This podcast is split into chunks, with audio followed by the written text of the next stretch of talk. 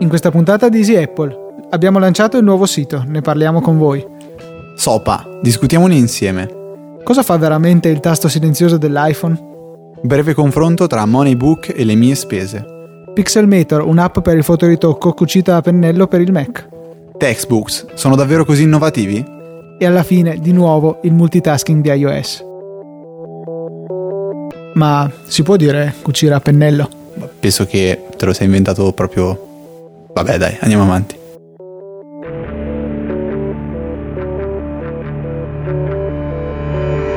Puntata numero 59 di Easy Apple. Inauguriamo il nuovo sito con questa puntata e inauguriamo anche il fatto che abbiamo le cuffie in testa ascoltandoci direttamente dal nuovo microfono. Senza dimenticare che è stata una mia idea, perché è importante sottolineare Niente, ci sentiamo meglio, infatti capiamo quando parliamo piano, in questo momento Luca di mi ha picchiato la testa contro il microfono per, eh, per farmi sentire un pochettino meglio. Come potete vedere è online da tre giorni più o meno la nuova grafica eh, del sito di Easy Apple che speriamo vi piaccia, ha introdotto qualche novità come la pagina tanto attesa e tanto richiesta con le nostre Springboard che cercheremo di tenere aggiornata, potrete vedere sempre quindi queste prime pagine dei nostri iPhone e iPad. Cliccando sulle immagini avrete la possibilità anche di scaricare wallpaper e ci sono tante altre pagine come quella delle top apps, eh, apps dove potrete andare a vedere quelle applicazioni che non possono assolutamente mancare sul vostro dispositivo. Abbiamo qualche altra novità, Luca, che vuoi sottolineare che pensi sia veramente importante? No, perché non te le ricordi, vero? Di la verità. No, adesso, di la verità. Assolutamente non me le ricordo. Di almeno una novità del sito di Easy Apple. Che ho fatto molta fatica per riuscire a centrare la pubblicità nella colonna di destra, che non voleva saperne di essere sempre centrata indipendentemente dalla risoluzione eh, dello schermo con cui veniva guardata. No, dai, adesso visto che me lo indichi sullo schermo facendo finta che sia una cosa che mi ricordavo, ehm, mi hai fatto notare che abbiamo una pagina chiamata Wallpaper dove dentro ci sono le nostre ricette preferite. Eh, no, ok, era bruttissima, questa, era bruttissima questa battuta. Eh, ci sono dei wallpaper per iPhone, iPad e Mac, eh, alcuni li hai re- realizzati tu, Alcuni no. Sì, alcuni li ho realizzati io. Quelli, bru- in, quelli, brutti naturalmente li hai realizzati tu. Allora, se sono stato bravo, in questo momento dovresti già trovare la versione chiara dei wallpaper e la versione scura. Quella chiara basata sulla, eh, sul pattern, sulla texture che vedete nel sito di Apple. Quella scura basata invece su un altro pattern che è veramente molto bello, almeno a me piace molto, che ho eh, scaricato da Subtle Pattern. E niente, la versione scura l'ho realizzata io, la versione chiara è stata realizzata da Carolina, che probabilmente conoscete, insieme ad altre piccole parti del sito e un bel momento di silenzio senza Bellatrix, eh, abbastanza brutto da sentire, però vabbè, ve lo sì, siete subito. tanto per sottolineare che dalla puntata scorsa non abbiamo più la musica di sottofondo, insomma.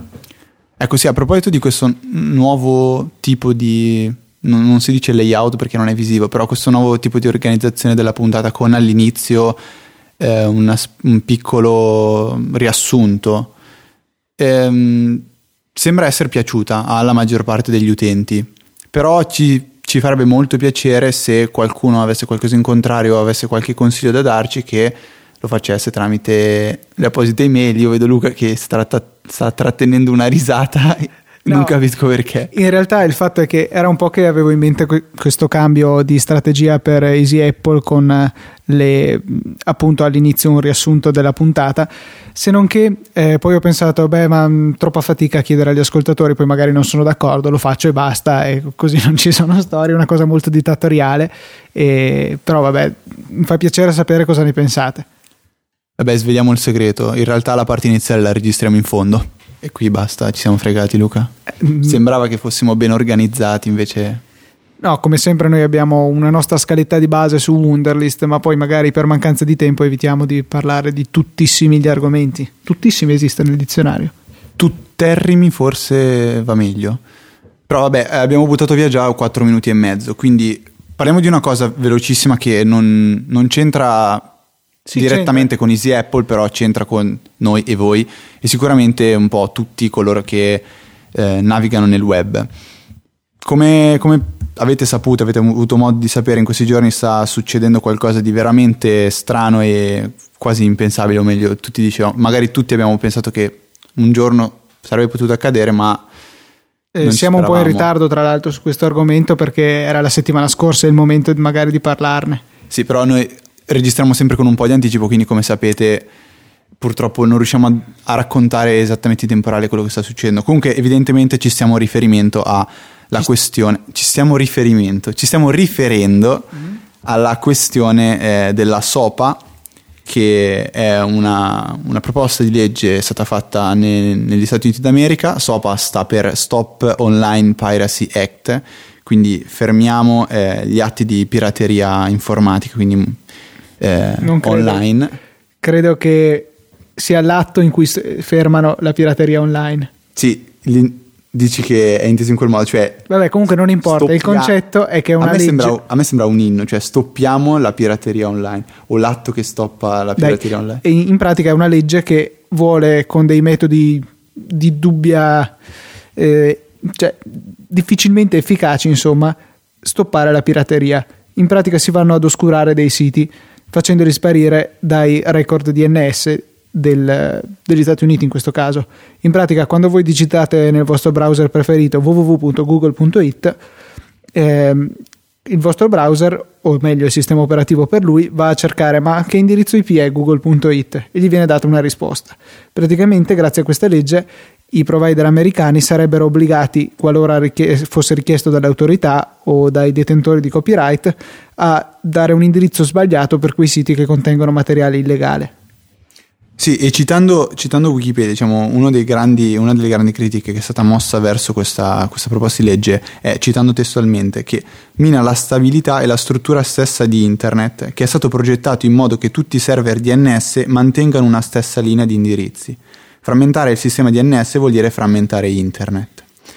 Quindi diciamo che ehm, come si sono mossi anche altri gruppi, per esempio quello famosissimo e sicuramente avete sentito parlare Anonymous, ehm, si pensa che questo vada un po' a bloccare anche quella che è la libertà di espressione in internet, che attualmente è l'apice, cioè è raggiunto l'apice con per esempio Wikipedia, dove ognuno può collegarsi e scrivere un po' quello che vuole. Intanto a Luca arrivano messaggi e, e push. Tutti insieme, tra l'altro. Niente, volevamo soltanto più che, più che, stare a parlarvi voi, noi, visto che c'è tantissimo materiale in internet che potrebbe, può sicuramente eh, farlo in modo migliore. Vi invitiamo a, a, a, diciamo, ad informarvi su questa cosa, riguardo a questa cosa e soprattutto magari di parlarne, parlarne agli amici, parlarne ai fratelli, parlarne in famiglia perché è qualcosa che non deve rimanere all'oscuro di tutti, anche di quelli che internet magari eh, non lo usano così di frequente come voi. È, articolo, è, una, è una questione molto importante e potete vedere i, diciamo, un po' di, di, disagi che sta causando adesso con la chiusura di Megaupload e no, ma, ma no, no questo, questo, questo, è separato in realtà la questione di Megaupload però ha influenzato veramente parecchio il, il giudizio di ehm, il giudizio che, che veniva dato da, da, chi doveva scegliere se approvare o no questa legge in America non so se hai guardato i siti di Anonymous dove faceva vedere quante persone erano pro questa SOPA e quanti erano contro prima che avvenissero questi fatti e come sono cambiati questi, questi pareri. No, vabbè.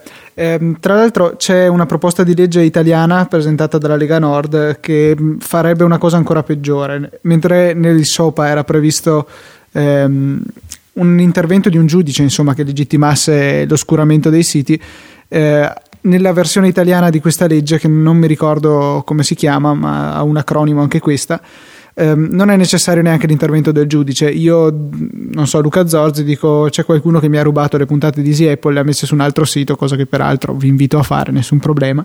Ehm, e posso appunto lamentarmi e il sito viene oscurato senza bisogno che un giudice o comunque qualche, ehm, qualche ente legale, non saprei come definirlo, bisognerebbe chiedere a qualcuno che ne sa di più. Eh, però insomma ehm, è importante che almeno ci debba essere la richiesta di un giudice per questo genere di cose. Sì, eh, vabbè, giusto per precisare, per non lasciare a morire quello che dicevo prima, potete andare a vedere quello riferivo, a quello che mi riferivo su eh, il blog di Anonymous, che è un, uno dei blog cui, eh, attraverso cui comunicano che è anonops.blogspot.com e lo troverete assolutamente nei link eh, relativi al post di questa puntata e potete vedere quella questione dei, diciamo, dei, dei votanti a favore, eh, i membri del congresso eh, riguardo le posizioni che avevano a favore o contro de, della SOPA. E vabbè, chiudiamo qui questa prima parte che ci, sembra, ci sembrava diciamo, fosse dopo fare. Sì. Ci sembrava fosse dopo.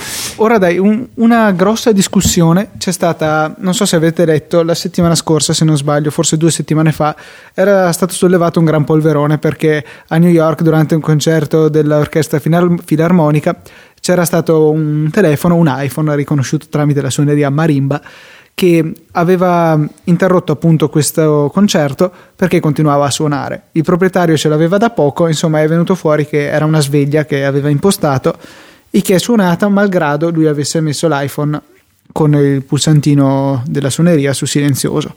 E ci sono state un sacco di indignazioni perché la gente dice: Beh, io metto su silenzioso, mi aspetto che il telefono non faccia nessun tipo di rumore. In realtà, quel pulsante lì va solo a rimuovere la maggior parte dei suoni, neanche tutti. Per esempio, se voi aprite l'applicazione musica, farà comunque rumore, anche se avete il telefono su silenzioso e allo stesso modo anche le sveglie continueranno a suonare. Mi sembra una cosa corretta perché comunque la sveglia secondo me deve avere il sopravvento sul, ehm, sul silenzi- sulla silenziosità del telefono. Magari ce lo dimentichiamo silenziosi dopo che siamo andati al cinema e la mattina dopo non ci svegliamo. Non, non è una cosa che secondo me è corretta. Può andare bene invece per i promemoria che sì, sono importanti, ma non sono importanti come lo svegliarsi la mattina, per cui quello va bene che siano silenziati. La sveglia, secondo me, deve suonare comunque. Tu cosa ne pensi?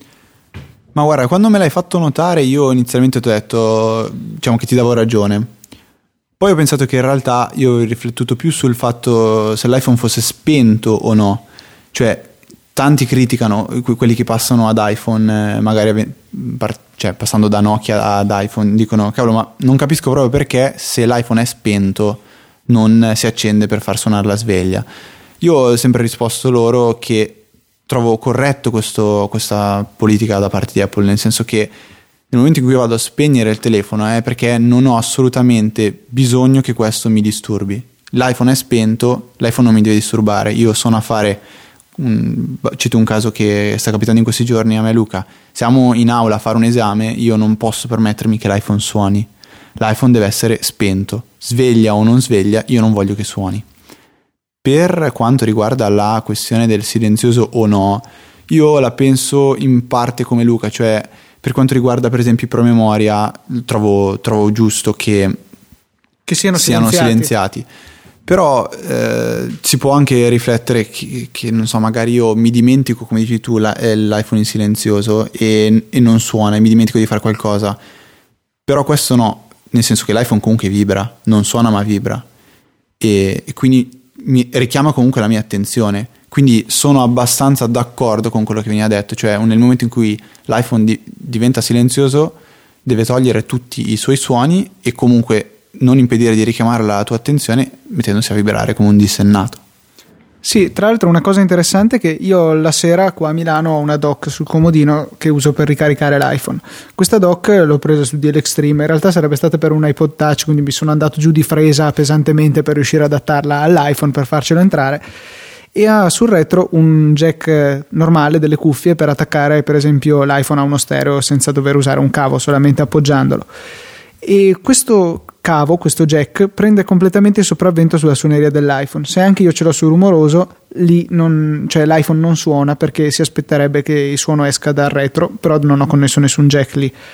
Anche in queste condizioni la sveglia suona sempre e comunque, ah, quindi è proprio una costante, non c'è modo di silenziare la sveglia a parte spegnendo il telefono, che vabbè, questo Mm, all'inizio non mi andava tanto giù perché io ero sempre stato abituato ai Nokia che suonavano anche senza batteria, farà un po' eh, per la sveglia.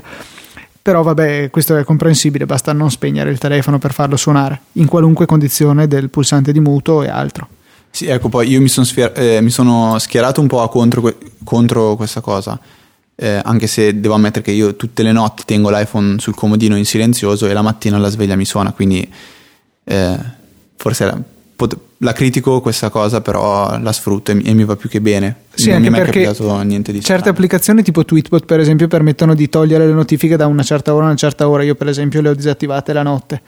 Ehm, però non tutte le applicazioni sono così. Eh, io sono una di quelle persone che hanno le notifiche anche se fra un po' se il gatto è uscito o entrato in casa, per cui ho veramente il telefono che spesso vibra o suona, principalmente vibra, certe addirittura le ho messe che solo accendano lo schermo perché mi disturbano, P- però comunque mi fa piacere vederle quando sblocco lo schermo, comunque lo tiro fuori dalla tasca. Quindi la notte io voglio assolutamente che il telefono sia silenzioso anche perché mi sveglio facilmente se, se fosse silenziosa anche la sveglia sarebbe un problema. Se dovessi mettere il telefono in modalità aereo non mi farebbe il backup di iCloud eh, per cui è un po' credo che per me sia la soluzione giusta quella attuale che la sveglia comunque suona.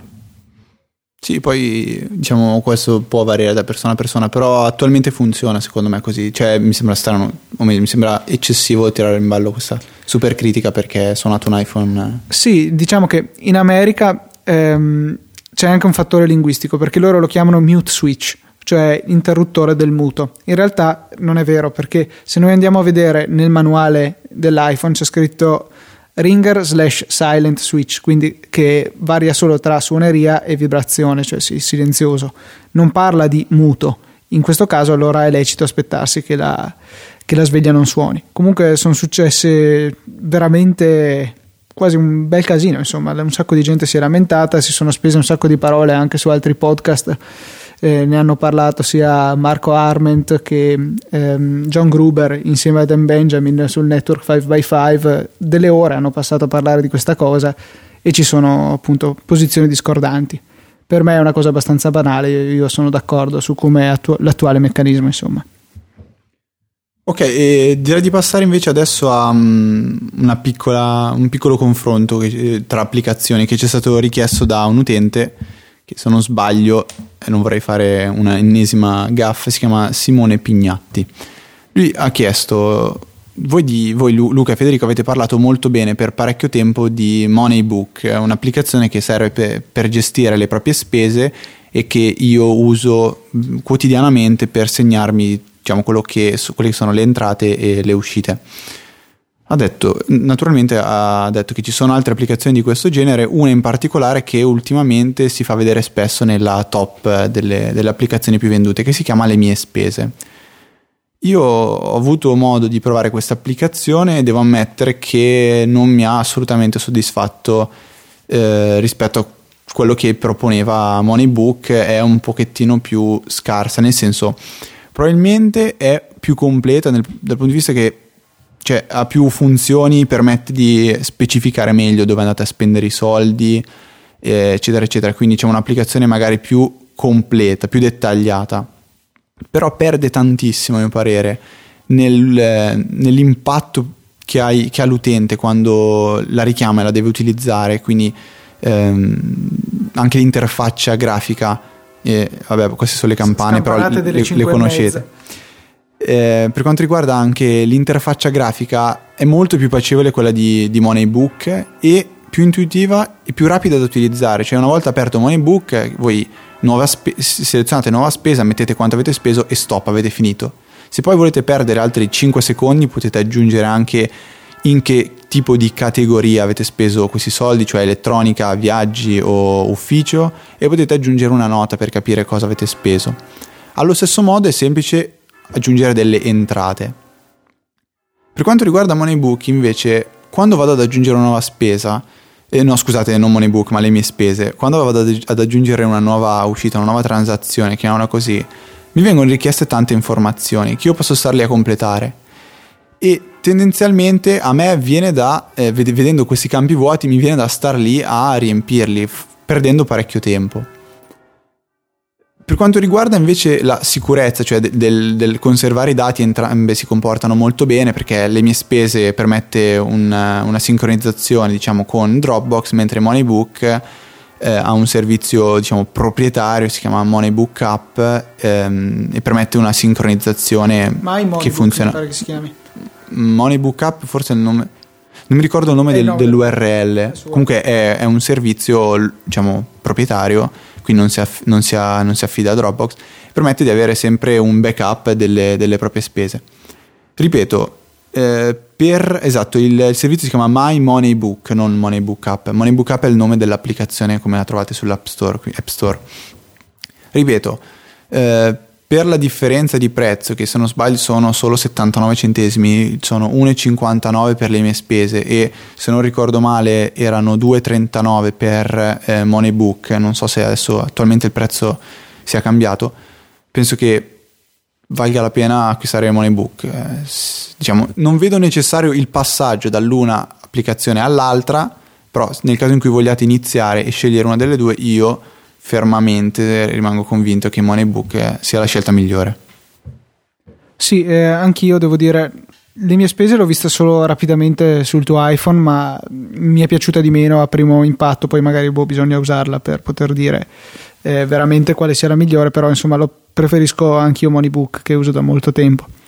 Volevo adesso parlarvi invece di un'applicazione per Mac che devo dire mi ha colpito perché si vede che è un'applicazione nata e pensata specificamente per Mac, infatti non è disponibile su altre piattaforme. Si, cla- si tratta di Pixelmator, applicazione dell'anno del Mac App Store 2011 e è un, um, un programma per il fotoritocco e l'editing delle immagini. Eh, costa al prezzo introduttivo 25 euro, quindi un'inezia se consideriamo quanto costa Photoshop, costa boh, 600 euro, non lo so, non, non ho ben, ben presente, comunque ben altre cifre e ha tutti gli strumenti o quasi di cui ha bisogno il fotoritocchista dilettante. Insomma, io sono un asino, ho provato a usare Photoshop eh, alcune volte, però è troppo complicato per me, ha troppe funzioni, non mi ci so destreggiare bene.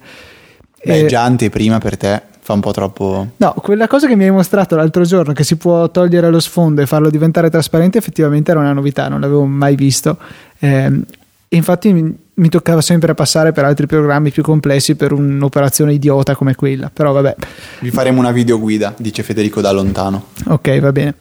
Eh, ha tutti gli strumenti che ci servono, incluso l'utile comando clona, che è stato il primo eh, comando che ho imparato a usare sui programmi di fotoritocco che fossero oltre Paint eh, che è molto comodo, serve per esempio per nascondere ehm, un difetto nell'immagine, non so, avete un dito che vi spunta davanti alla faccia, potete cancellarlo copiando la pelle che avete intorno al dito, insomma, no. Mm, chi ha usato questi programmi sa sicuramente meglio di me come usarlo e insomma tutti gli strumenti necessari sono presenti. L'unica cosa che ho notato è che non è presente un sistema veramente rapido ed efficace per fare le ombre, che è una cosa che eh, si usa parecchio insomma in qualunque situazione.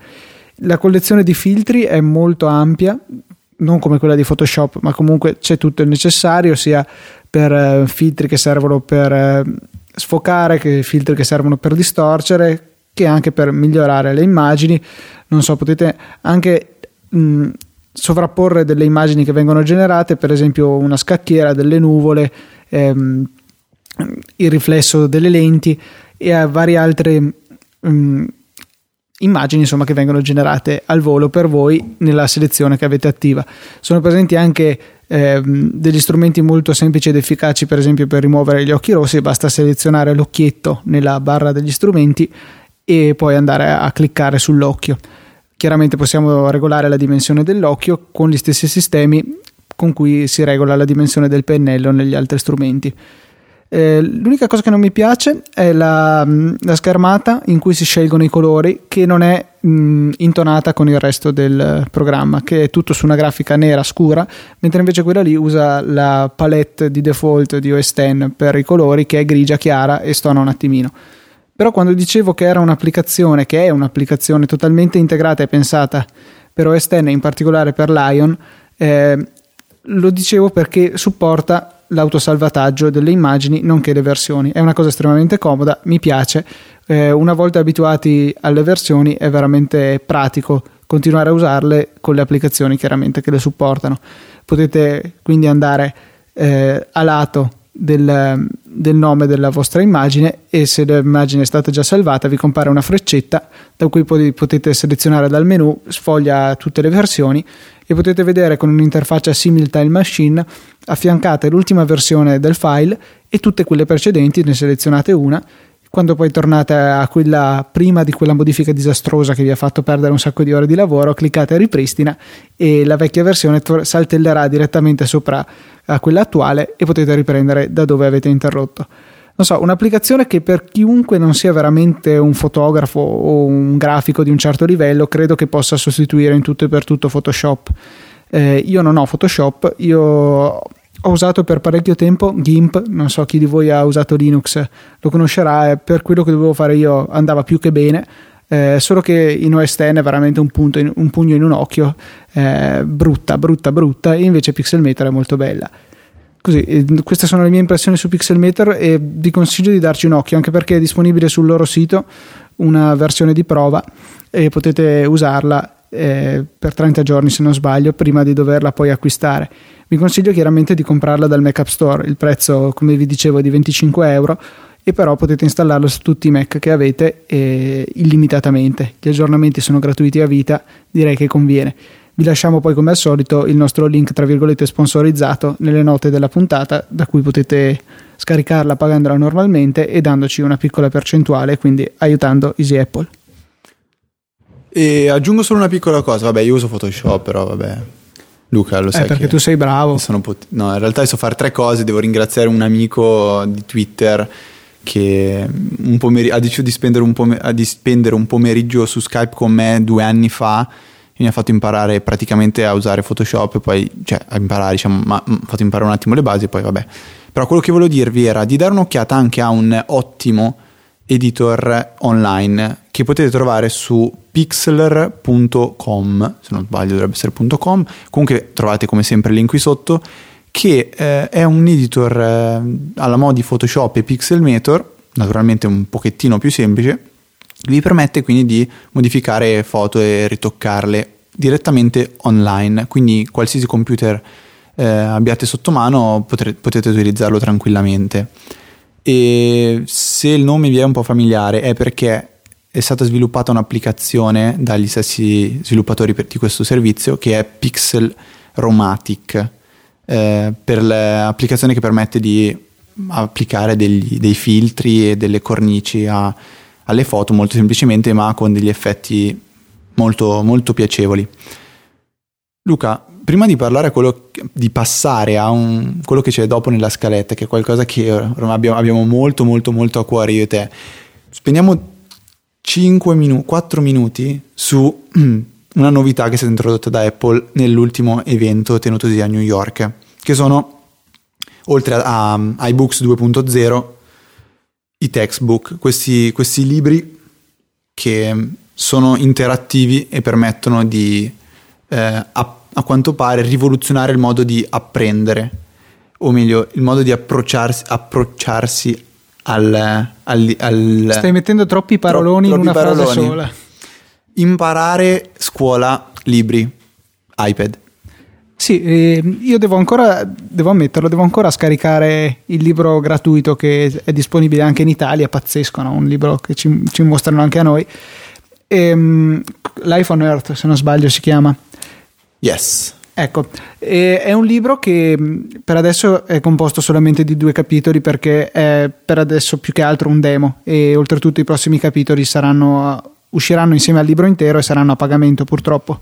Da notare che comunque il prezzo massimo di questi libri di testo sarà solamente di 15 dollari, che è una cosa obbligata, cioè che Apple impone alle case editrici e mi sembra veramente ottimo per democratizzare il costo dei libri che attualmente è abbastanza elevato. Insomma, noi abbiamo comprato svariati libri che passavano allegramente i 50 euro e, e c'è di peggio, insomma. Tra l'altro sempre della McGraw-Hill che è stata, è stata la casa editrice che ha collaborato con Apple da due anni fin qui, fino ad oggi. Sì, insieme a Pearson e poi c'era anche un'altra casa che non mi ricordo.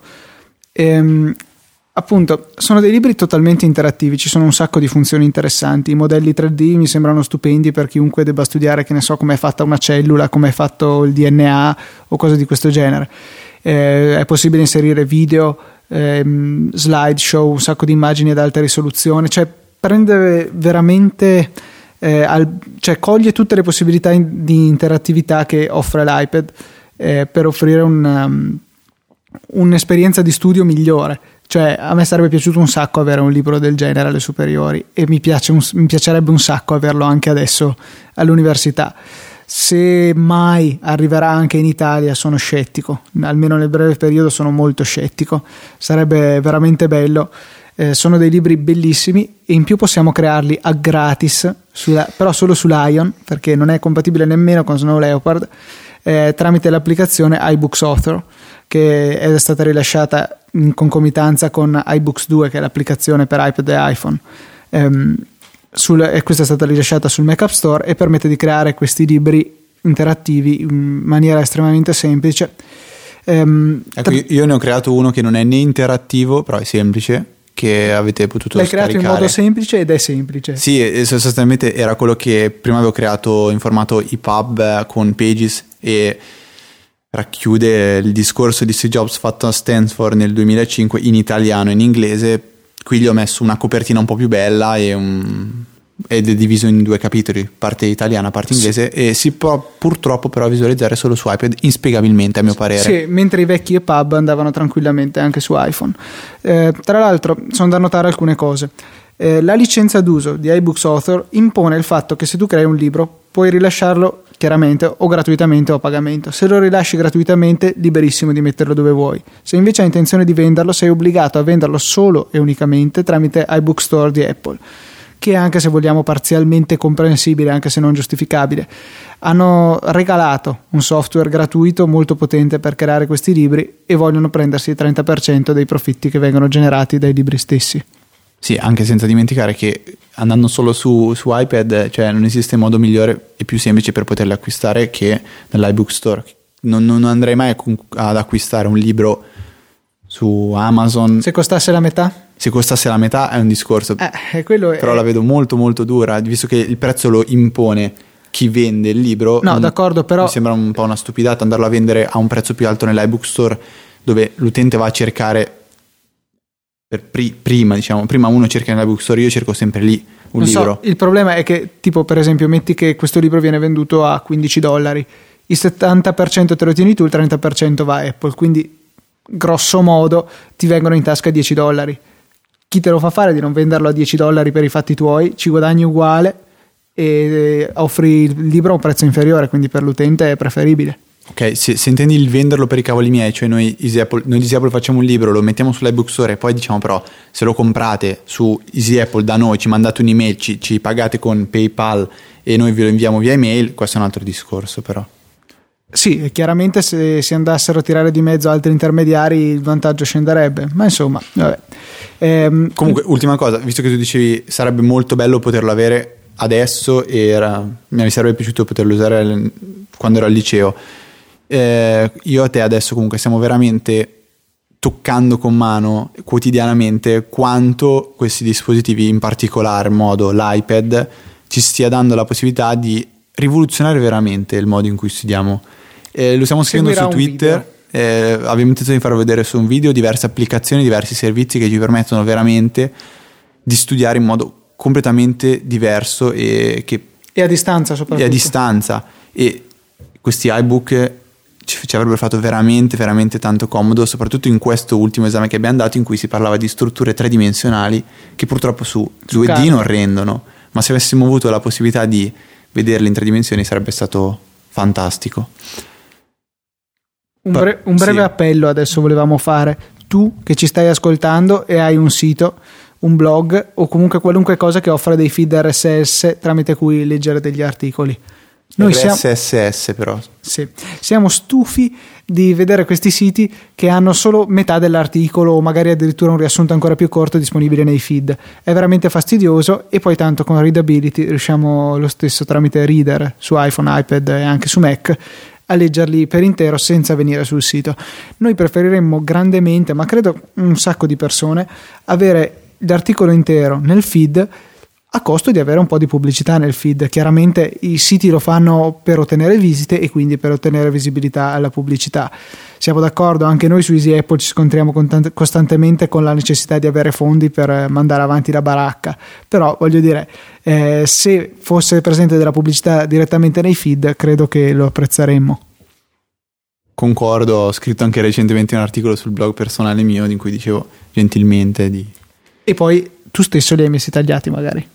Non, non diciamo eresie. Anzi, no, non diciamo fandoni. Mi piace di più, ultimamente mi piace questa parola. Posso dirla ancora una volta? Fandoni. Va bene. Ora passiamo a un argomento che come abbiamo detto ci sta molto a cuore, è il multitasking su iOS. Abbiamo qui poi un, esempio particolare, vabbè, però dopo, dopo, dopo, dopo, dopo. Allora, voi dovete capire una volta per tutte che tenere le applicazioni in background non compromette la durata della batteria. No, ma l'abbiamo capito? Io faccio la parte dei... Se non si era capito faccio la parte degli ascoltatori. No, no, ma l'abbiamo capito Luca. Perché quando un'applicazione viene messa in background, cioè quando premiamo il pulsante home, quello che succede veramente è che l'applicazione iOS gli dice ti do 3 secondi per eh, smetterla di fare tutto quello che stai facendo, dopodiché la congela, cioè viene messa in RAM, gli viene tolta la possibilità di eseguire qualunque tipo di codice e quindi non consuma tempo del processore. Non consumando tempo del processore non consuma neanche energia perché la RAM di per sé non consuma niente. Eh, il fatto che ci sia impone un consumo, ma ci sia la RAM in sé, che sia vuota o piena, non cambia il consumo. Quindi non ha senso andare a chiudere le applicazioni. Oltretutto abbiamo dimostrato anche noi alla nostra maniera in un video che quando andiamo a chiudere si aumenta il carico della CPU e quindi batteria che se ne va. Se poi c'è bisogno di tanta memoria, per esempio aprite Infinity Blade 2, che ho visto che viene sempre tirato in ballo come esempio di applicazione pesante che richiede un sacco di memoria, iOS autonomamente andrà a eliminare dalla memoria quelle applicazioni che sono lì ibernate da tanto tempo e non le usiamo. Quindi questo significa che quando le andremo a riaprire esse dovranno partire da zero e non le ritroveremo già pronte nello stato in cui erano state lasciate o perlomeno ci metteranno di più per tornarci. Ci sono però delle categorie di applicazioni che possono eh, rimanere in background attivamente per un tempo infinito. Queste sono le applicazioni che riproducono audio in background, per esempio Instacast, e chiaramente per riprodurre dell'audio devono mantenersi parzialmente attive. Ci sono poi le applicazioni VoIP, per esempio Skype, che hanno bisogno di continuare a dire al server guarda sono vivo, fammi arrivare le chiamate qui. Ci sono poi le applicazioni che usano il GPS, eh, per esempio il TomTom, magari lo chiudiamo un attimo mentre siamo in navigazione per rispondere a un messaggio, eh, è ovvio che lui deve continuare a monitorare la nostra posizione per darci indicazioni. Ci sono le applicazioni che mh, richiedono costantemente ehm, informazioni a un accessorio collegato, che ne so, il TomTom Car Kit, tanto per rimanere in tema, che incorpora un GPS, il TomTom deve continuare a parlargli anche finché lui è in background. E poi c'è una quinta categoria che in questo momento mi sfugge, ma comunque sono applicazioni che sono poche, insomma, se consideriamo sul totale. Sono quelle, se non sbaglio, che ehm, stanno scaricando qualcosa. No, eh, quello è una cosa diversa. Tutte le applicazioni possono richiedere del tempo aggiuntivo fino ad un massimo imposto di Ah, tu 10 sei- minuti ok, sì, sì, per completare le operazioni che hanno in corso. Ad esempio Instacast, anche se non, è- non sta riproducendo niente, se sta scaricando un episodio di Easy Apple, per esempio, eh, mentre noi lo stiamo usando, premiamo il pulsante home, verrà completato il download. Se questo può avvenire entro 10 minuti. Qualora questo non potesse essere possibile, dopo 10 minuti l'applicazione verrà ibernata lo stesso, anche se urla di dolore e si lamenta, insomma. Esatto. E poi ci sono i cronometri che naturalmente se mettiamo in background smettono di funzionare. No, scherziamo ovviamente. C'è stato anche criticato questo purtroppo dicendo eh ma guarda non è vero. Vabbè, Vabbè, se si basta. trattava dell'applicazione nativa, orologio di iOS, dicevano provate a far partire un cronometro, uccidete, cioè premete il pulsante home, poi rientrate e guardate un po' il cronometro sta ancora andando. Ci sono due discorsi da fare. Il primo è quanto può consumare un cronometro? Nulla. Il secondo è il fatto che è un'applicazione nativa. Mm. Apple ha sempre permesso delle, op- delle eccezioni per le applicazioni native. Basti pensare che ai tempi di iOS 3, quando non era supportato il multitasking, già l'applicazione iPod poteva riprodurre la musica in background. C'è anche il discorso 3. Cosa mi serve un cronometro che si ferma quando non glielo dico io? Però questo è secondario. Ehm, però secondo me è ancora una cosa, cioè che mh, c'è stata criticata, forse non è ancora detto Luca e, ti... Ma, ma non necessariamente a noi, a tutti questi che sostengono questo, perché tutti sono abituati a pensare all'iPhone come- me- ad un sistema operativo come quello del Mac o come Windows o come Linux. È fatto diversamente, è stato pensato per un dispositivo che va sempre a batteria e quindi, essendo questa una risorsa limitata, bisogna cercare di farla durare il più possibile. Ma eh, no, io dicevo, l'ultimo vetro su cui questi utenti si possono arrampicare è quello del fatto che, guarda, apri il gioco, l'iPhone si rallenta, vedi che scatta e quelle cose qua.